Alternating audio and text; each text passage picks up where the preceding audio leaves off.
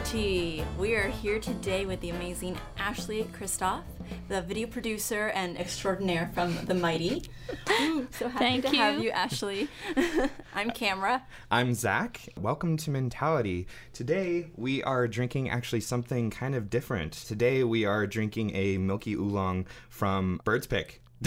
uh, Bird's Is- Pick tea. Is it Bird's Pick tea from like the one in Pasadena? Well, this tea is from Taiwan. Oh, well, I mean, like if it if, if I can go and get it, Yes, that, yeah. would be You could also get it online. uh, so we're trying something different, but this was recommended by our friends over at T Spectral. So you can pick this up at birdspick.com. We don't have an offer code for this one, so but if you want to enjoy. go to T Spectral and get anything from their section, then offer code mental is great to do. But today we're going to be talking about a really important topic is like cancer and post-cancer depression. We want to kind of get into that and really know the journey of that through the eyes of Ashley. Yeah. Very excited about that.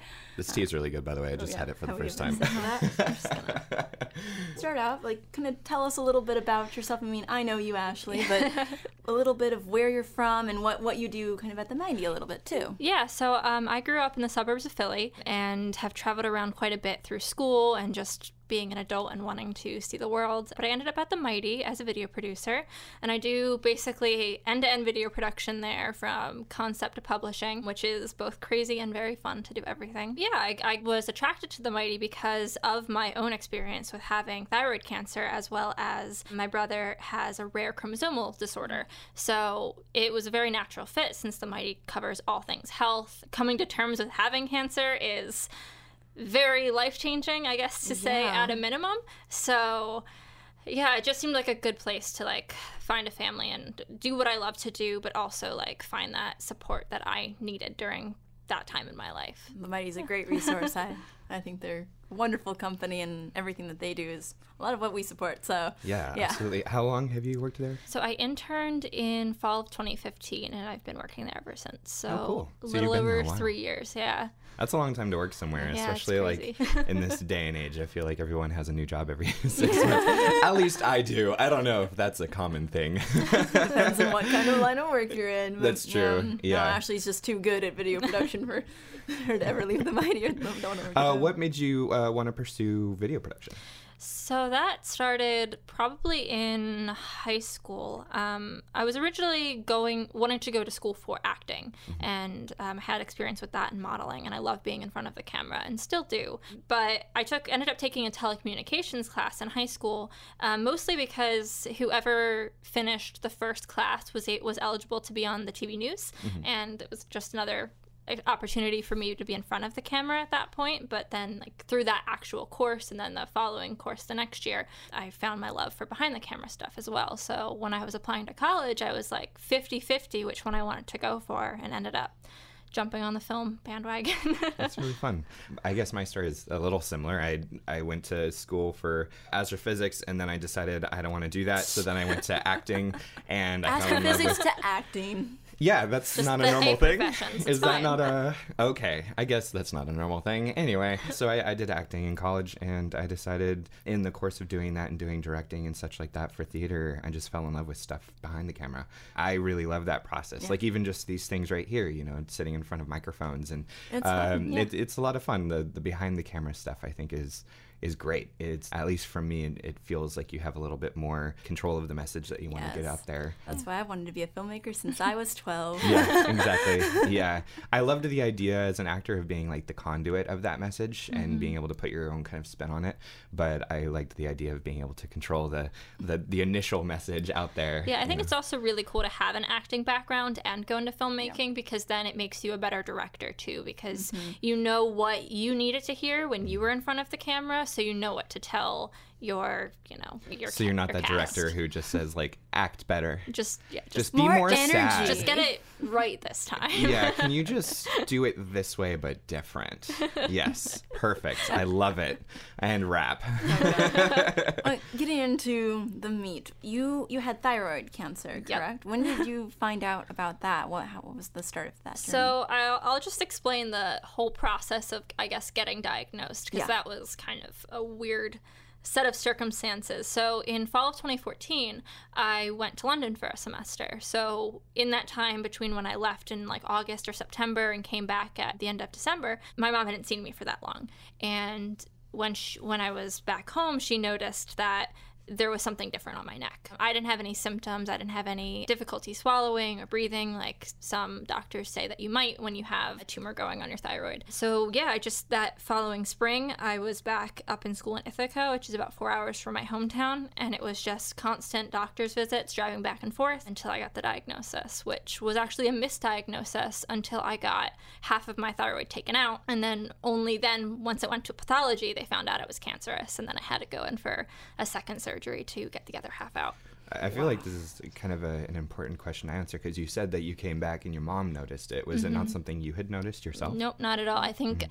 it definitely didn't show any signs before leaving for London. So by August 2014, I hadn't noticed anything, but definitely by December, there was signs that she noticed. But no, I didn't have any symptoms, signs, pressure. It grew so gradually that it didn't look any different to me. Yeah, you just saw yourself in the mirror every day. So it was like, yeah. oh yeah, that's yeah, just a thing. Like yeah. Wow. Yeah, that's. How big was like the tumor when it, it was actually uh, pretty big. Uh, how did the doctor describe it? I think he said it was like the size of a child's fist or like a plum. Yeah. Okay. if if you had not said plum, I might have been like not sure yeah, what that size was, that, that was their description. I was also like under the effects of morphine from like getting out of the surgery. So yeah. like I might have also misheard him. It's one hundred percent possible. What kind of baby child fist are we talking about here? I, I know some big babies that have some massive fists.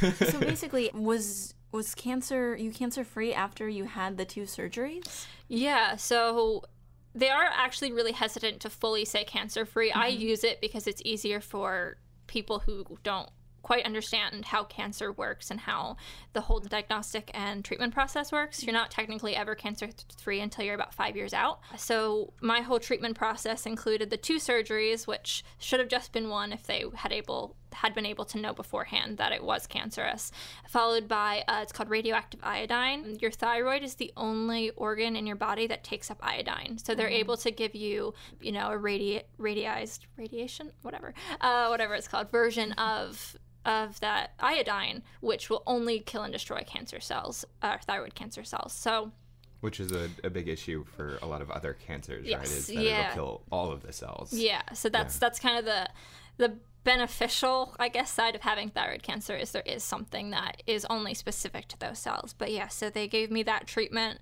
followed by a full body scan, which is it basically measures the radioactivity in your body. So what it does is it'll light up wherever there's radioactive material. In this case, because we were destroying the cells in my neck, that should have been the only place that they saw any uptake. For me, luckily, that was the case. That was the only spot, so I didn't have cancer anywhere else in my body. And I've been having that same kind of follow up treatment and scan every year since then. And so far, is it Everything's it's a yearly good. thing? Yeah. Yeah. It's a yearly thing until five years, and then every other year until 10 years. And then it's kind of monitor your blood work and mm. scan when necessary. At that point, they're pretty confident yeah. that it's like we're, we're out of the woodwork. Yeah. And, the highest chance of reoccurrence is, is within the first five years. Oh, okay. Got it. Pardon me if I had missed this because you said they had to do two surgeries because yeah. they didn't know the first time. The first surgery was just to get rid of the what they assumed was just a tumor. Yes. Oh, okay. So they th- you know, they, they took a biopsy during the whole diagnostic process, and the biopsy indicated that it was something else, that it was this thing called a Hürthle cell lesion, which is just something that is basically a foreign cell that's just a tumor. So they wouldn't have been able to just do the radioactive iodine like they sometimes do when tumors grow on the thyroid because it doesn't respond to it since it's not a thyroid cell. Yeah. So they did they only took the right half out because it was the only half that was affected by this tumor. And then upon, you know, after the surgery they, they sent it to the lab. The lab then found out it was cancerous.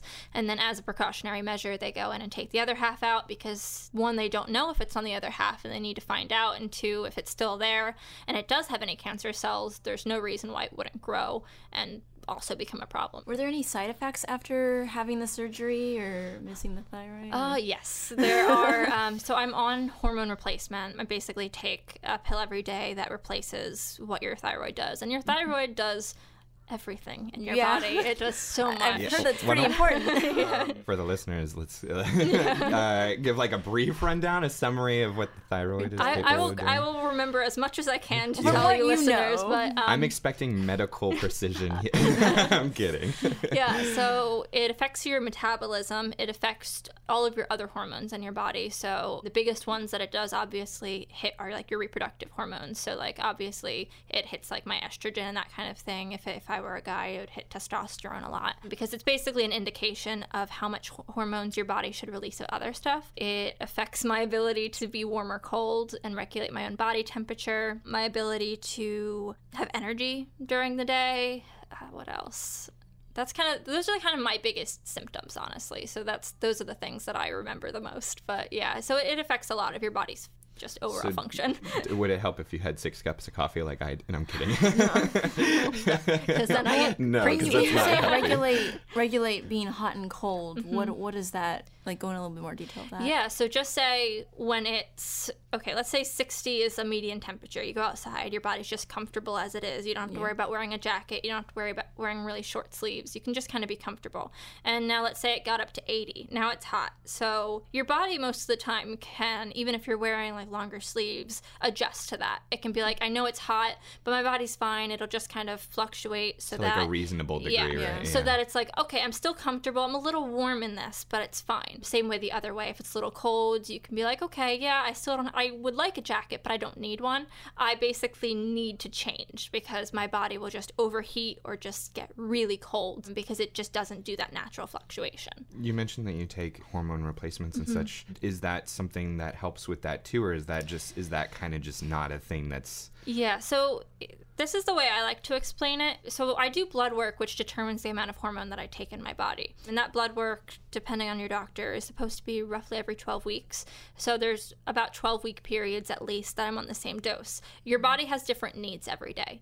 So regardless of the fact that overall it roughly needs this amount of hormone on any given day, it could need more or less.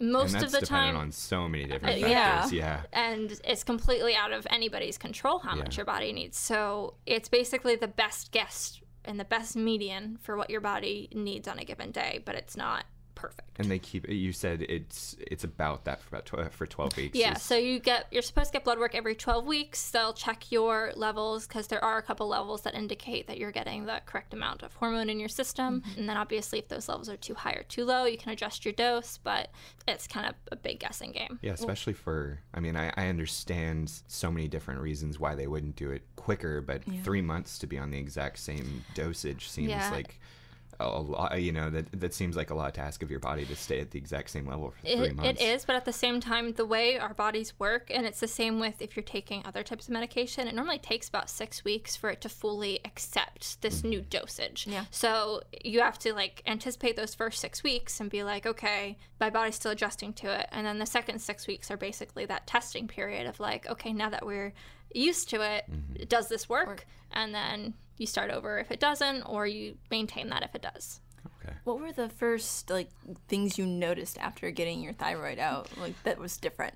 Uh, well, before I got my medication, because that actually there was a gap period between when I got. I was actually going to ask that. I was Yeah. curious if it was like immediately they're like, here's thyroid, med- you know, here's medicine. No, they gave me a gap period, and I think I don't remember exactly when I started the medication, but it was at least a couple weeks after the the second surgery. And what I mostly remember from that period is sleeping like 20 hours a day. And then I definitely was dealing with some other symptoms. And at, at first, I couldn't really tell which symptoms were related to having surgery and my body trying to bounce back from that. And then what were actually like my body trying to readjust to this new normal it has to live in. That's the thing I remember the most and is sleeping a lot. And then when I was awake, my memory was kind of shot. And my memory for basically the rest of 2015, I got my surgery in May of 2015. My memory for the rest of that year is basically shot. I remember bits and pieces of it, but I oh, can't really pull any specific details too much of that that year. And that was until it took them about a year to get my hormone level roughly right. So I Oh, think so they were like to do with adjusting it. for like a year to Yeah. figure it out. How often was that adjustment? Was it every three months, like you were saying, or did they adjust it like quicker than that? Yeah, it it was a little strange for me because that fall fall of 2015 I actually came out to LA from, you know, the East Coast and I wasn't able to go to the doctor during those that semester period. So it was a little bit off. It was only about a month off. I think I saw the doctor right before I left. Yeah, I was trying to just balance it. And mostly, too, I wasn't super responsible at that point because up until then in my life, I didn't really need to go to the doctor. I was very healthy. It didn't ever seem like a necessity, so I was still learning how to take care of myself too. So I didn't think I needed it. And I thought this stuff was just normal and what I now had to deal with. So, with the medication, does that have any side effects or anything that you've noticed that doesn't isn't necessarily helpful? Not too much that I mm-hmm. have noticed, but I have been told with this medication, which is just more of a long term side effect, that it can affect your like bone strength when you get older. Oh, okay. Yeah, but besides that, I haven't noticed any side effects except when. So basically, what I bounce between is being fine or being having hypothyroidism or hyperthyroidism, which is too much or too little. And again, that has to do with the amount of hormone my body needs on a given day. Mm-hmm. So I wouldn't say it's directly a, a side effect of the medication, it's just a side effect of my body and the medication trying to work together the best they can. Has there ever been a point in time where you like lapsed on taking that medication, or has it? Have you been like every day? Yeah. no, it's been You're it's good. been such yeah. a fear. It's been so instilled in me how important it is, and mm. it, it isn't honestly a big deal if I did miss a day with this medication. It isn't like some others where it could be really detrimental. It's mostly that I'm going to feel the side effects in a couple days, mm. which is mostly going to be I'm going to be extra tired that day. I just need to take care of myself a little better. Because I know I, Mm-hmm. I take a really intense high blood pressure medication, and even if I'm off by like six hours or so, I I have really really bad headaches. So, and there's been days where I I you know I, I went on a trip and I forgot to take my medication because I'm super responsible, and and they've they've told me how important it is like keep that, and of course I still forget it. You know, after six hours, all of a sudden I'll be like, whoa I definitely forgot my medication, didn't I? Mm-hmm. and so I've always had those those emergency trips to Walgreens or CVS and being like, "Hey, I uh, I need a couple." Like I forgot them at my house. My house is a 10 hour flight home. I need Can I live now.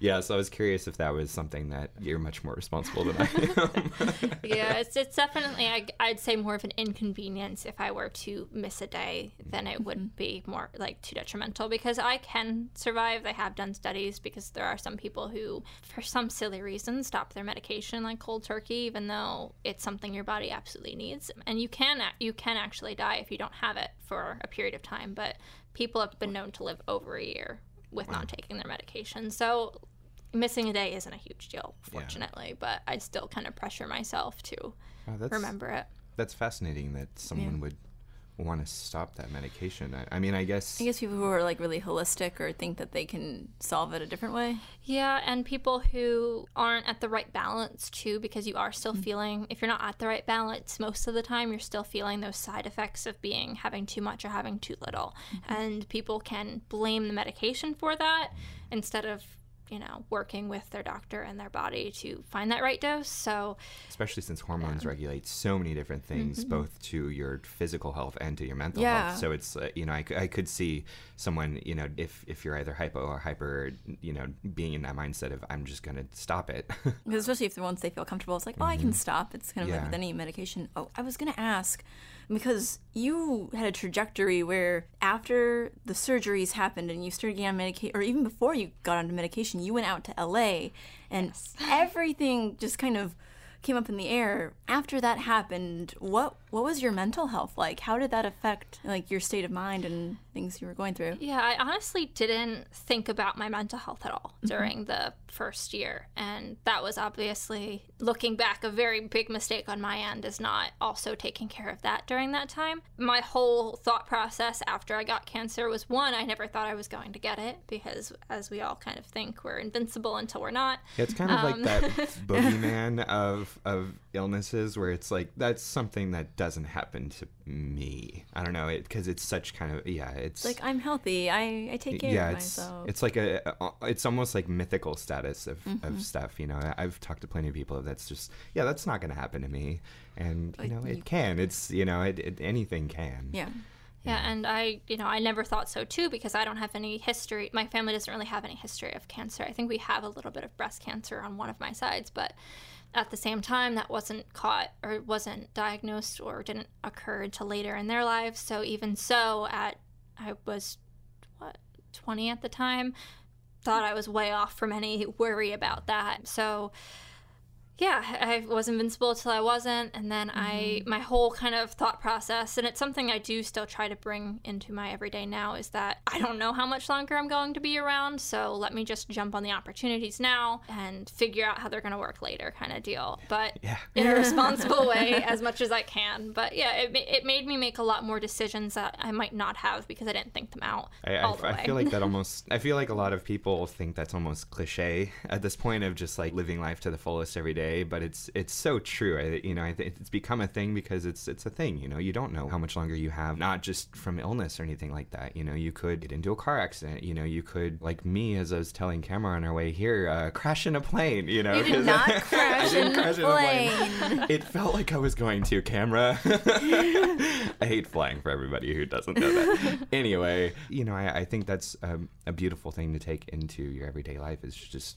go for it, you know, yeah. responsibly, but go for it. Do you feel like working at the Mighty kind of made you open up and kind of look at your mental health and how that was possibly being affected Definitely. by all the the things after cancer? Absolutely. Yeah, because I didn't really think anything was wrong with my mental health following that. And, you know, looking back too, I definitely had anxiety pre yeah. this, but I also didn't realize and thought I was just stressed out all the time. But yeah, it made me look at it more because I would read these articles about people who were dealing with depression or anxiety or some something in the in the spectrum of that and I'd be like, "Oh, well that's weird. I also feel that." That maybe. So yeah, I started to explore that a little more through the Mighty directly. Mm-hmm. And then I started exploring it more on my own and more personally and what that meant. And that's kind of when I was like, okay, I definitely need to talk to somebody and figure out one if this is what's going on with me and then two how I can start to not fix it, but work on it. Yeah, and you've yeah. become kind of an advocate. You've been in a few of the videos too.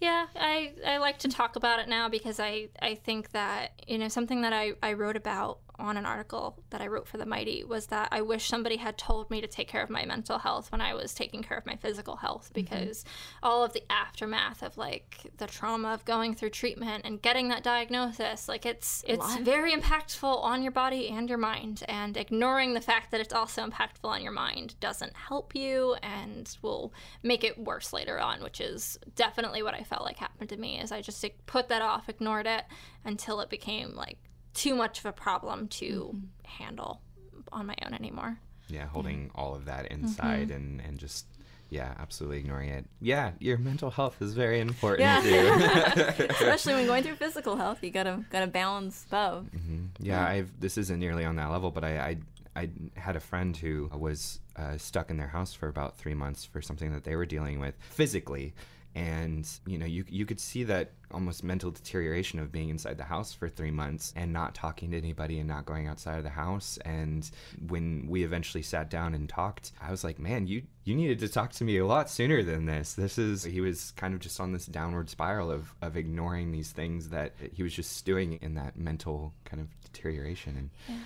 I think, too, something that I definitely struggled with was a lot of people who have been diagnosed and are going through treatment of thyroid cancer tend to be women in their 40s. So, a lot of the symptoms and things I was experiencing, I couldn't even connect with the thyroid cancer community over it because a lot of people deal with the more hypo symptoms, which means you have less hormone than your body needs, yeah. which includes like weight gain and extra fatigue. And sometimes I would deal with extreme like extra weight loss and i'm already like i already have a small frame so that was like it hurt me like mentally too to see that because i like know how much trouble i have maintaining a healthy weight and keeping my own body healthy as it is. So if i talked about that with those groups they'd be like well at least you're not gaining weight and if I talked about sometimes I got this kind of like hyperactive surge of energy, which is kind of the opposite end of the fatigue, they'd be like, well, at least you're not tired all the time. So I couldn't relate to my own community per se. And then I didn't have anybody in my life who had experienced it themselves. So I wanted to isolate because I couldn't get anybody around me to fully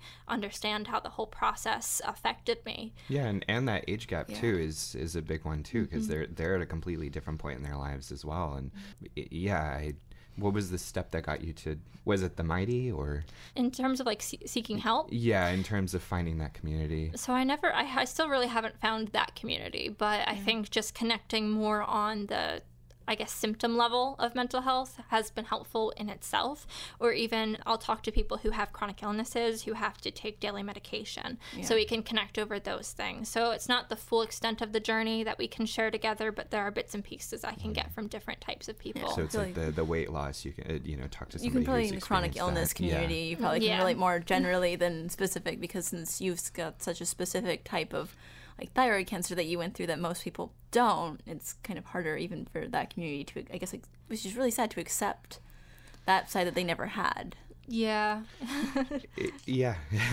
so, trying to think of because when you said that it, it it made me think of a different group where it's oh that- that's something in uh, LGBT community. oh yeah, we were we were talking about Yeah. that with um when we had Adrian on with asexuality about how the LGBT community can sometimes, especially online, not be as understanding of like the bisexuals and asexuals because it's kind of a little bit different than if mm-hmm. like oh you have a girlfriend well but why don't you just identify as gay it's like it's a little bit different. so it's as if it's you know you're you're in that community but you know you Yeah. even still feel like you're not a part of that community so Yeah, it's like where definitely. where exactly do you belong in that i mean i'm happy that you got to hear, you got to talk to you know even if it wasn't that exact thing i'm really happy to hear that you were able to find that community you know find Yeah. that And it's definitely like finding humor through people who've also been Yeah. through it. Like talking is about great. like I share stories about brain fog episodes with people. How like I could be I could have somebody in the office I'm talking to explaining a whole thing to, explaining what either we're gonna film or what they're gonna talk about on Facebook Live, and mid sentence I just stop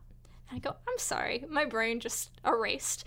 Give me a second and let me remember everything I was just talking to you about. give me a moment do your thing it's fine i'll uh, i'll be here It's like it's, it's rebooting. It's, yeah. Give me a moment. It's a Windows 95. I'm still running up here. Got to reboot that. Yeah. but too like it's it's more it's been really healing in the sense of trying to just not not as much talk to other people but try to interest be introspective about what i'm feeling Yeah. because i want things to just be easy with mental health is the best way to put it. I want it to not be complicated in terms of diagnosis or treatment or whatever. I mm-hmm. just want it to like be easy and i know that that's not the case. So it's trying to learn through myself and what i'm actually dealing with and not just putting a label on it for the sake of treating this label. So that's something actually i'm working i'm trying to figure out now is I want to see a new therapist and I want to see oh. someone who specializes in PTSD Oh, because nice. I'm fairly convinced at this point that what I'm experiencing is less of depression and more of PTSD induced symptoms. But I don't have any formal diagnosis for that yet, so I want to talk to somebody who specializes in that and, and see if you can get a diagnosis in that yeah, and see if that's even accurate too. But I think it would help because a lot of the therapy tools I was learning for depression weren't they weren't making a dent on how I was feeling or, or any of my yeah, symptoms. so it's not even really specifically depression like i mean you have probably some forms of that as well but Yeah. There's there's so much else that you can explore and that's what's great with therapy. When you find the right therapist and the right kind of type you get to actually work through what you really need to work through especially when it's if it's ptsd specific is good. Yeah, because I because the first thing I actually brought up to the first therapist that I saw was the fact that I have to take my medication first thing in the morning, and then I have to wait thirty minutes to an hour before I can eat or drink anything that's not water. And so the first thing on my mind every day me I is, is- coffee. the first thing on my mind every day is taking this pill. And I have always kind of been of the mindset that I don't want to take medication unless I have to. And in this mm-hmm. case, I do obviously have to. So that's something that weighs on me every day. And there's some days that I can wake up, take it, move on. And there are other days where I wake up, take it, and then I'm stuck. I'm stuck there. That was that was a huge thing for me, as you just said, is taking medication. When I was in high school, I was diagnosed the right word. I don't know. I had high cholesterol and high blood pressure when I was 15, and at that point, I was like at the national level of swimming, like against Michael Phelps and stuff like that. So when I got into the doctors, they were like, "There's this is weird. Why why do you have this thing? You know, you're a well, uh, you know, a fit young man. You shouldn't have these issues." And so uh, they're like, "We're gonna put you on medication." I was like, "No, no, I'm I'm good. Like I'm 15. I don't want to be on medication." I want to just like people say exercise is good. Can I just uh, Yeah. that's what I'm doing. I'm doing that 6 hours a day. Can I do that? And they're like, "Yeah, you can, but you're eventually going to have to get on medication because you're not going to always be at this level of competitive." And so that's what I did. And then after I stopped swimming about 4 years later, I realized, oh, my high blood pressure my high cholesterol are way out of okay, can I go back to swimming? Can I change my diet? And they're like, these are all great things, yes, but you need to go on medication. You're, you're it's off the charts. You need to be on this. Mm-hmm. And I hate it like I hate taking the medication. For mine it's not so much whether I have to take it at the beginning of the day or the after. I just have to take it at a consistent time or else I get a headache. Oh, but Yes. it's I still have to deal with the fact that I can't fix it myself. Like I you know that's such a big thing for me is just what can I do whether with my brain or my body to just fix it without having to take medication, not having to be reliant on that. I don't like being reliant on other people or on other things in general. Same here. Except for coffee, I guess. That one is fine. You found that reliance. but yeah, that's that was a big thing for me too, is just having to deal with the fact that all right, I guess this is just something I have to do is these three pill bottles are constantly going to be in my bag or next to my bedside and uh, like today i have to go pick it up you know pick up another prescription. I'm just like this is uh, this is the new normal i guess. I have to depend on something. Well, there's been like a few moments in my life where I had like vitamin B12 deficiency where I had to get shots once a month for a while for that. But I'm like the most, I've always tried to come the holistic way first. Like, oh, I, I've never wanted to take depression medication or anxiety medication until I knew it's time. I have, this is the only thing I haven't tried. And so I've been like really reluctant to even going into the field of finding that for myself because it might help me. But I was like, wait, there must be another path I haven't tried yet, right? That's actually so the therapist that I ended up working with, I liked her because I told her I know I have a lot of like feelings about taking medication. I just want this like relationship to be not you recommending it. I want it to be we both know it might be an option, but let's explore everything else mm-hmm. first because we don't want to then give me a medication for these symptoms and then the fact that I'm just taking this additional medication just adds to the pot. And then what was the point of taking it? So, fortunately, I haven't had to take any medication yet, but I'm also of the mindset that if that ends up being the best solution, mm-hmm. let's let's go for it. But Oh, I, that's great. You're, you're you're giving yourself boundaries, but also open to whatever is going to be best for you, which I think is really the best solution to have. Yeah, but yes, I'm not against it. I'm not like anti-medication like Oh, I yeah. know some people are, but it's it's more that I know how my mental state responds to having to take it. Not even No, like, I- I've I've met some people who medication did not work for them and it was not useful. Maybe they just weren't on the right kite. And then there's some like people we just interviewed recently too who really need it. And if you don't have it, then that's it's not even going to help you be yourself. So I'm definitely not meta anti-medication. I'm anti not wanting to have to rely on something Yeah. else for me not having a headache or something. I'm try Yeah. something first and then go Yeah. to medication if that's the best thing that works.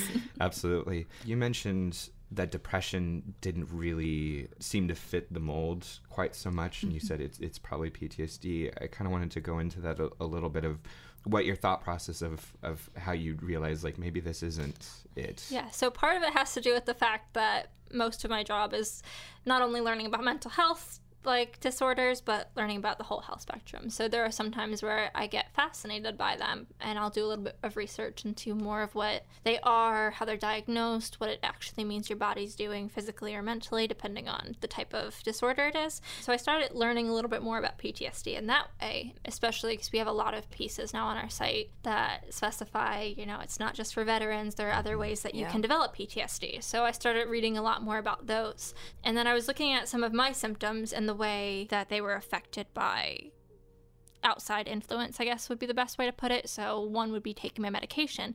That's definitely like a trigger point for my mental health. It definitely fixates on that every day, or, you know, if I'm having a good day, it doesn't. Going to the doctors, especially going to the doctors that are associated with maintaining my treatment for cancer. So, the endocrinologist, whenever I go for a scan or blood work, that's when my anxiety peaks. And I've always kind of been anxious at doctors, but there's definitely a noticeable difference when I'm at those doctors. So it's it's like those little symptoms. It's every time that I feel off, it's like, is this cancer? Is it a reoccurrence? Or there's also these thoughts that I have when I'm in the worst places of saying, well, I didn't know I had cancer before. I didn't feel it. I didn't have symptoms. Mm-hmm. What's to say I don't have it again right now? And I don't know. So I get these, yeah, those, I guess, trigger points. Oh, and that's so scary because you, when you found out you had cancer, you had no, almost no inclination or any idea that you had. So it's very, makes a lot of sense for you to go back and especially going to the doctors and not knowing it really is a, just a do I, don't I? Like, I'll find out today. That's, that's um, got to trigger a yeah, lot. That was, that was something that I, I thought was very fascinating almost as you know they always say like know your body which is of course very important but at the same time go to the doctor and, and yeah. get things checked, you know, and, and make sure because you, you said, you know, you, you had no idea. And, yeah. and I, and I am curious, you know, it's just, if she hadn't seen you in six months, it, the same thing would have happened with her. She would have just not seen any difference because she saw you every day. yeah, yeah. who knows? Like at that point, I, I always think about it. And luckily, this isn't something that actually triggers my anxiety or like mental health, but it more just triggers my curiosity. Is like, well, how long would I have gone before I mm-hmm. noticed something? Like, would it have gotten to the point where it affected like my vocal cords or my windpipe, or would I have trouble swallowing? And it's just, it's, I don't want to say fun to, to speculate about that, but it's just a very curious thing. I'm very curious about all things going on with my body at this well, you point. got it before. You, your mom was a, was an eye of a wizard, and you were you were meant to. Did you say eye of a wizard? I, I say random phrases that make no I've sense. I've never heard that. no, because whatever comes out of my mouth doesn't really make much sense. Well, I'm adopting time. it now. She had the eye of a wizard. Yeah, just a, a, keen eye. I'll use it when so, I explain it. Yeah, yeah. It's it's a new term. Yeah. Just look it up in Cameron Rowan's made up dictionary of phrases. Yeah. I, I love it. I love it. It's just nerdy enough for me. I love it. Um, so yeah, that that definitely for it's a little bit more the the trigger points as opposed to just a kind of constant. I get I was going to say depression, but that's the word of it yeah. is like instead of a constant kind of like dread and such. Yeah, but in, since there you know a lot of mental health conditions have similar symptoms, similar yeah. feelings, that it made sense that it was depression until it didn't fit the mold. Mm. And well, at least till I realized that it didn't fit the mold. But I've been kind of lapsed seeing a therapist because of moving from Washington down to here. So I haven't been able to kind of explore this with a professional. And it's something I do want to do. Yeah, no, yeah. and exploring with a professional is the best next step. And especially with everything you've gone through, I think will be really great, especially working at the Mighty, getting a whole like too. compass. Like, yeah, I I agree. Therapy, good or maybe not, depending on what what kind that you find. So I wanted to know when you got Bear when I got Bear. Yeah. So that was a funny story. So I, I, was who's Bear?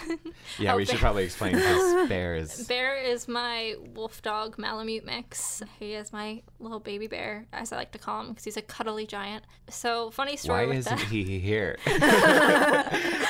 isn't he here for like usually there from emotional oh, support? Oh yes. So yeah, he also great. is my ESA emotional support animal, which is very fun when we're traveling. Just because he's so huge, so it's like. But anyways, getting Bear. So that last semester that I was in LA, my boyfriend and I have been seeing each other since 2014, mm-hmm. and he was living in Washington at the time. And he texted me one day in November saying, "Hey, I did a thing." I'm like, oh, okay, oh, what does that mean? He's I bought a puppy. I'm like, oh, he's like, it's gonna get here in a couple weeks. Um, it was like four weeks old at the time, so oh, it was gonna get there in about a month.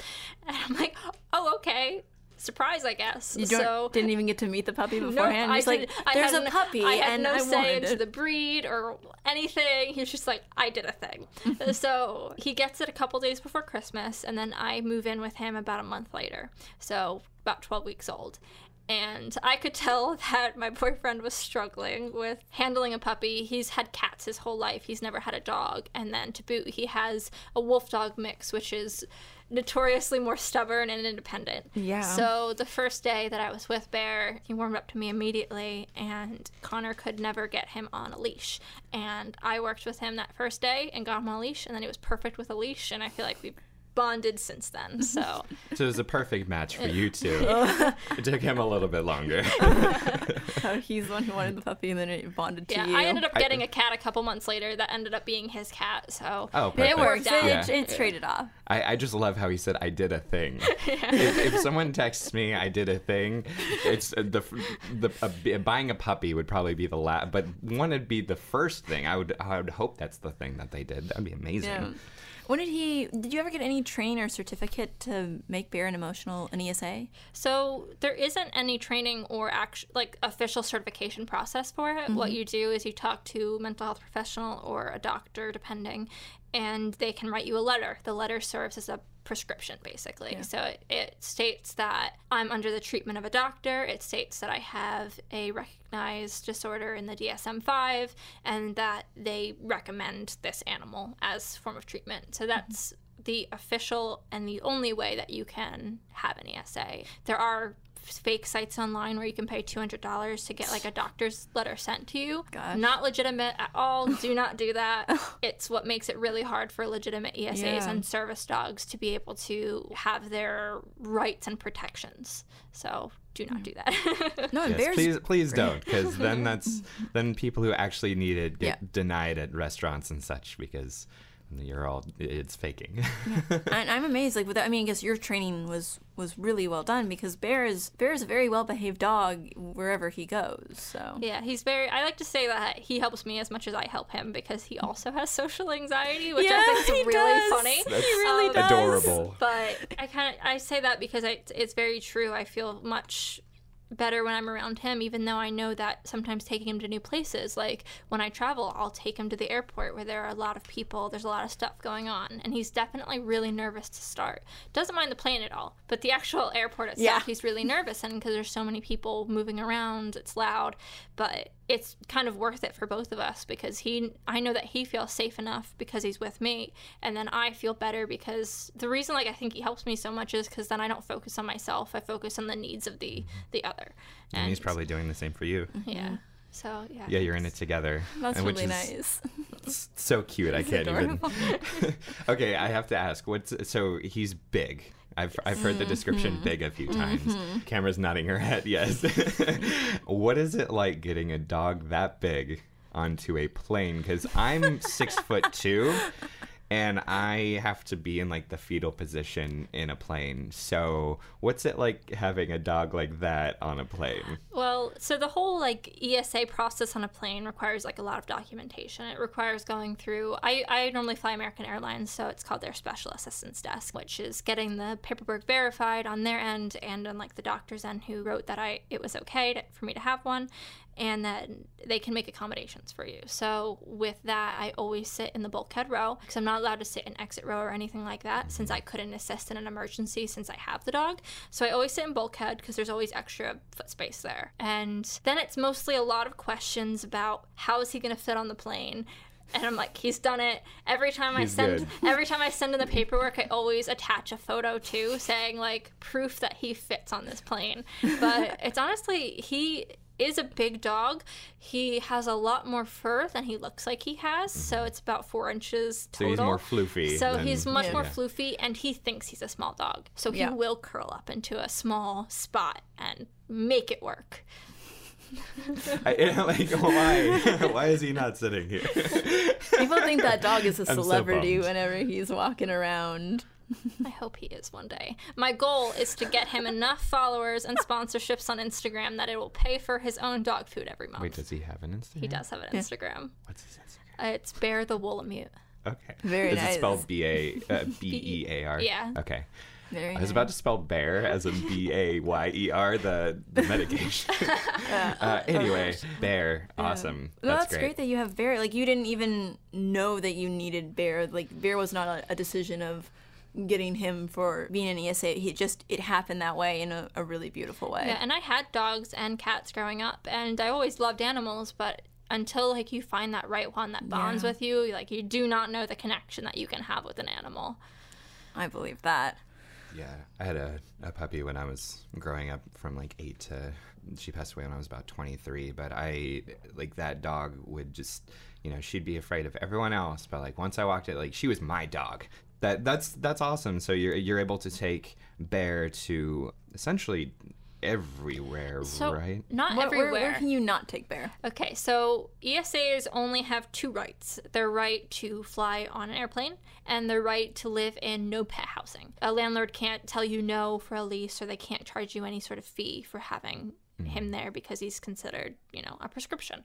it sounds very clinical when I put it like that, but it's, Bear it's the true. prescription. But unlike service animals, which are allowed in any public space, Yeah. that kind of thing. So they don't have that many rights. So I'm able to take him, and where I have been taking him is when I go to visit my family, because we'll be at my family's house. They obviously know and love Bear, so he's allowed to stay with them, but he technically doesn't qualify for going to hotels unless they have like a pet, like you're allowed to have pets there, and then I would have to pay a fee because that doesn't doesn't doesn't co- yeah cover cover those Yeah. right so yeah i can basically travel with him anywhere it's just in terms of where i end up is where i can keep him Mm-hmm. and take him so yeah i just can't take him to most public spaces which is fine he's a little nervous anyway He's probably like, "Oh, I'm- it's okay. I'm, I'm I'm good. good. at home. I'm Fine." fine. Yeah. yeah he I'm does love being around me but when it's between being around me and having to be in a space that i don't have to be in i'll choose the comfort of wherever you are My dog bed is is great. I love it. Another thing I want to know is for people who are either just finding out that they might have cancer or like tips and tricks of what what you recommend to kind of since you didn't know you had it and you didn't really know what to do in that situation for your mental health for your physical health and to kind of keep yourself in check what do you recommend to do Yeah, so the doctors are going to tell you what you need to do in terms of your physical health. Mm-hmm. So obviously listen to them, but at the same time, if there's anything that sounds weird or off, feel free to do your own research, talk to people who have done those treatments, and make sure it's the right course for you. Because mm-hmm. as we should be knowing, is our doctors work for us, and we can fire them if we don't like them. So mm-hmm. find a doctor you like, listen to them, they'll tell you what to do for your physical health. And then I would also say go talk to a professional at the same time, a mental health professional, I should say, because you might not realize you need it, mm-hmm. but you might then like realize how valuable it is when you're going through a really hard time in your treatment or even post treatment. It was so easy for me to get through treatment because I just had these steps that I had to follow and then mm-hmm. everything was going to get better. But I didn't realize that following those steps basically meant shutting off my brain so I didn't deal with the fact that I was going through it. And I wish somebody had been there to help me coach through each of those steps individually, deal with the scariness that comes up with each of those steps, especially like surgeries and then the radioactive iodine was scary because I am radioactive then for a couple of days. So I'd spend the first half of a week in isolation. So in my bedroom. I did Couldn't- not even think about it. whoa yeah that.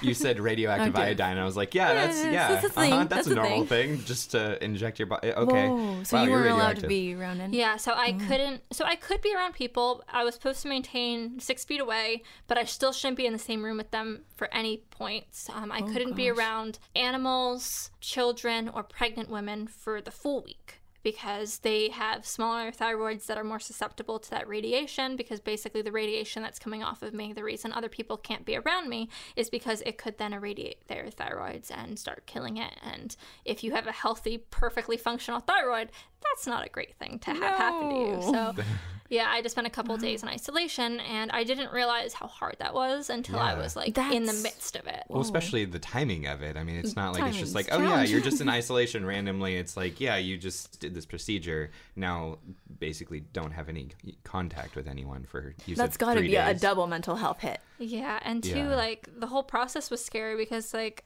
I didn't quite fully understand the whole treatment process as I was going through it. I think I was mostly mm. like because I cut off what I was feeling towards it, I didn't think to do research into it until kind of after the mm-hmm. the effect. So like with the radioactive iodine, basically what they have you do for that is go to the hospital. They come out with this big metal like container that they're holding gloves to touch it and then they'll open it and then they'll put like tongs on the little container that comes out of there. There's like a tiny little tube that has the pills in it. They put tongs on it and then they pour the pills into your hand and then they say Here you drink go. it, go Yeah. home. Like do not stay in the hospital any longer because in about 30 minutes you're going to be too radioactive to be around anybody. Ah. you know it's it's funny because it's it's different but it, it, that's kind of how i feel when i'm at the dentist and we're doing x-rays oh, it's just like here this is perfectly safe put on this huge jacket that weighs 20 pounds, and I'm gonna go to King uh, to like Timbuktu to push this little button. But you're fr- you're fine. fine. It's cool. You're fine. This It's thing's right next to your face. You're fine. Yeah. So that's funny you mentioned that too because they've actually started adding a flap for your neck too because they think that you might that people might have been getting thyroid cancer because of exposure from the x-rays because they don't cover your neck. Any more reason to hit a dentist? That's great. Right? Yeah.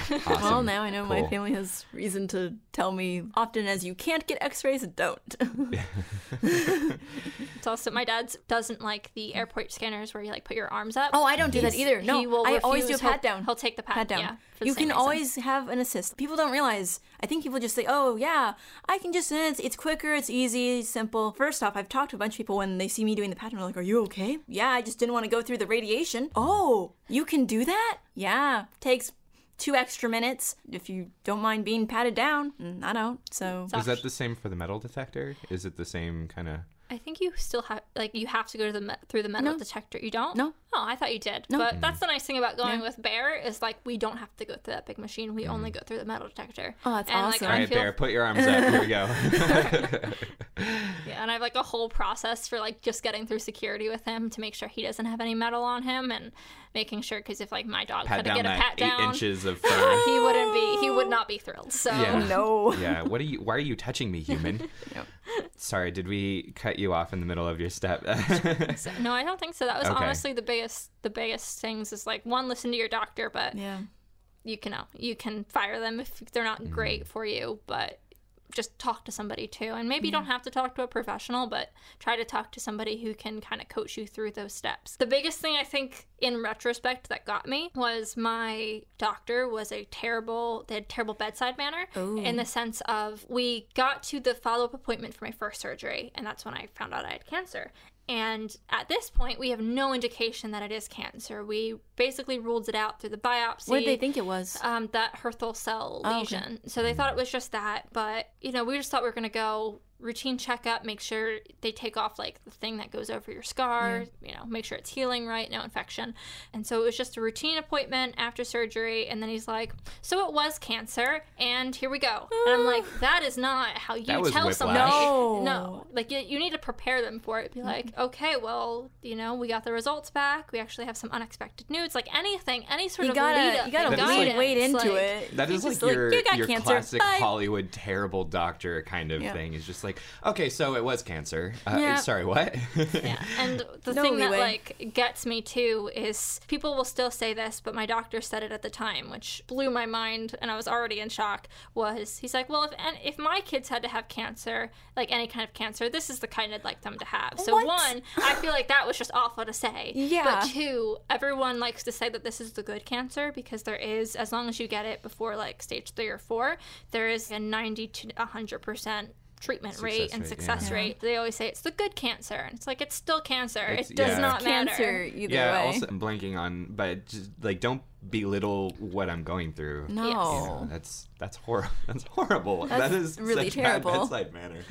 How does it? I guess. Yeah. Well, you learned what they should not, be doing. Yeah. exactly yeah so What to look out for for people, and then what what should people look out for? Because you you had something that you didn't even realize was going on. Is there anything to look out for? Yeah, so if you don't know where your thyroid is, if you can kind of locate your Adam's apple, it's a little butterfly shaped organ on top of that. Touch it and check that area because you'll Yeah. be able to notice if something is raised in a way it's not supposed to be. Mm-hmm. Think about when you have like a sore throat and you feel like your glands up in your, Yeah. like the bottom of your face, top of your neck. You can feel when they're inflamed. You can feel when one is like poking out a little bit more. It feels the same way. But if it's down lower like that, it's probably not a lymph node, it's something else. Wow. So check your neck. Check your neck. yes. Check your neck and everywhere else. Like know know your body and, Yeah. and know if something changes and get it checked out. if check you're check you your know, body, it's- check your mind, and especially check your mind when you're going through a physical situation like that. Because just because you get the tumor removed or get something removed doesn't mean that you're gonna just come out all high and mighty afterward. Yeah, it's, it's not so bad to know your body, check it, and if you're not sure, go and have somebody else go have a professional check it. Yeah. And the best thing they'll do, which probably 90% is just, it's fine. Yeah, it's and just, also, like, if you're still worried about it, they give you the all clear. Go get a second opinion. Yeah, Go get a third absolutely. opinion. You're you're warranted to that. You don't have to just listen to the first one if you have that feeling something is wrong. Mm-hmm. Absolutely, they're they're working for you, and they you know you want to make sure. Thank you so much for coming on today, Ashley. thanks for we having me. really appreciate you telling your story and hearing about the radioactive iodine. Oh gosh, Yeah. that was that's intense. And I don't know how we got that far into the conversation, and we just realized like, oh yeah, it's radioactive. Radioactive. yes, thank you so much. We really yeah, appreciate but if you want to talk a little bit more about what you're doing at the Mighty and kind of what to promote for them and what you're doing right now. Um, yeah, so I am the video producer there, so I do all things video. We're doing a couple of campaigns that if you go onto the Mighty, you can kind of see those campaigns. In November, we're doing Mighty.com. Yeah, right? themighty.com. Yeah, great. Um, we're doing a campaign for November called "It's Okay, Man," having men talk about their their mental health a little bit more. But we have a couple of cool things coming up throughout the holidays and further on. So Great. just check the site and Yeah. Mighty, Um, all things health and mental health and disabilities, they're great. you want to give any of what's going on with you or social media handles for you or, Um, or Bear? Sure. sure. So yeah, you're welcome to follow Bear, Bear the Willamute. I'll You don't have to. You don't have to give yours if you don't want. Yeah. Bears is Bear- bears fine. can be yours. I think my Insta is actually linked on his, but I have my personal one, which is just Ashley underscore Christoph. I also have one that I do a little bit more for like modeling and that kind of like photography stuff, which is Azure Ash, like the word, the color Azure, A Z U R E. Yeah. Similar to the, I worked for a nonprofit called Azure Lorica. I was like, I actually know how to spell that word. nice. it's my favorite color and it's one of my favorite words. So Yeah, like I need a to really cool incorporate word. this into whatever my personal professional yeah, because stuff it has is your going name to in be. it too. Yeah. That's So- awesome. Azure is a really cool word. I also really like the word echo. I don't know why. It's just a It's a cool good word. It's a it's a good word. It's a good word. We all have the words. yeah. Yeah, and also I have a Facebook page that's also Azure Ash as well. So Wonderful. Ooh, very nice. All right, I'm Cameron Rowan. You can find me at Camouflage on Instagram. Yes, yes, you can find me on in the Insta, Twitter, Facebook, all that good stuff at EPSEC, E P S E C H. Also, you can follow Mentality, Mentality. on Instagram and Twitter at Mentality Talk. You can also email us at w mentalitytalk at gmail.com. I'm yeah. getting all of those Please things do. mixed We want to like continue these conversations, and if you have any questions for Ashley or the Mighty, you can email Or my us. dog. we'll- the dog, yes. We all have questions about send us Bear. emails about Bear. So we can forward them. We will answer them. Maybe The we'll more- talk about them. the more I can ask for pictures of Bear, the better. It's, it would be amazing.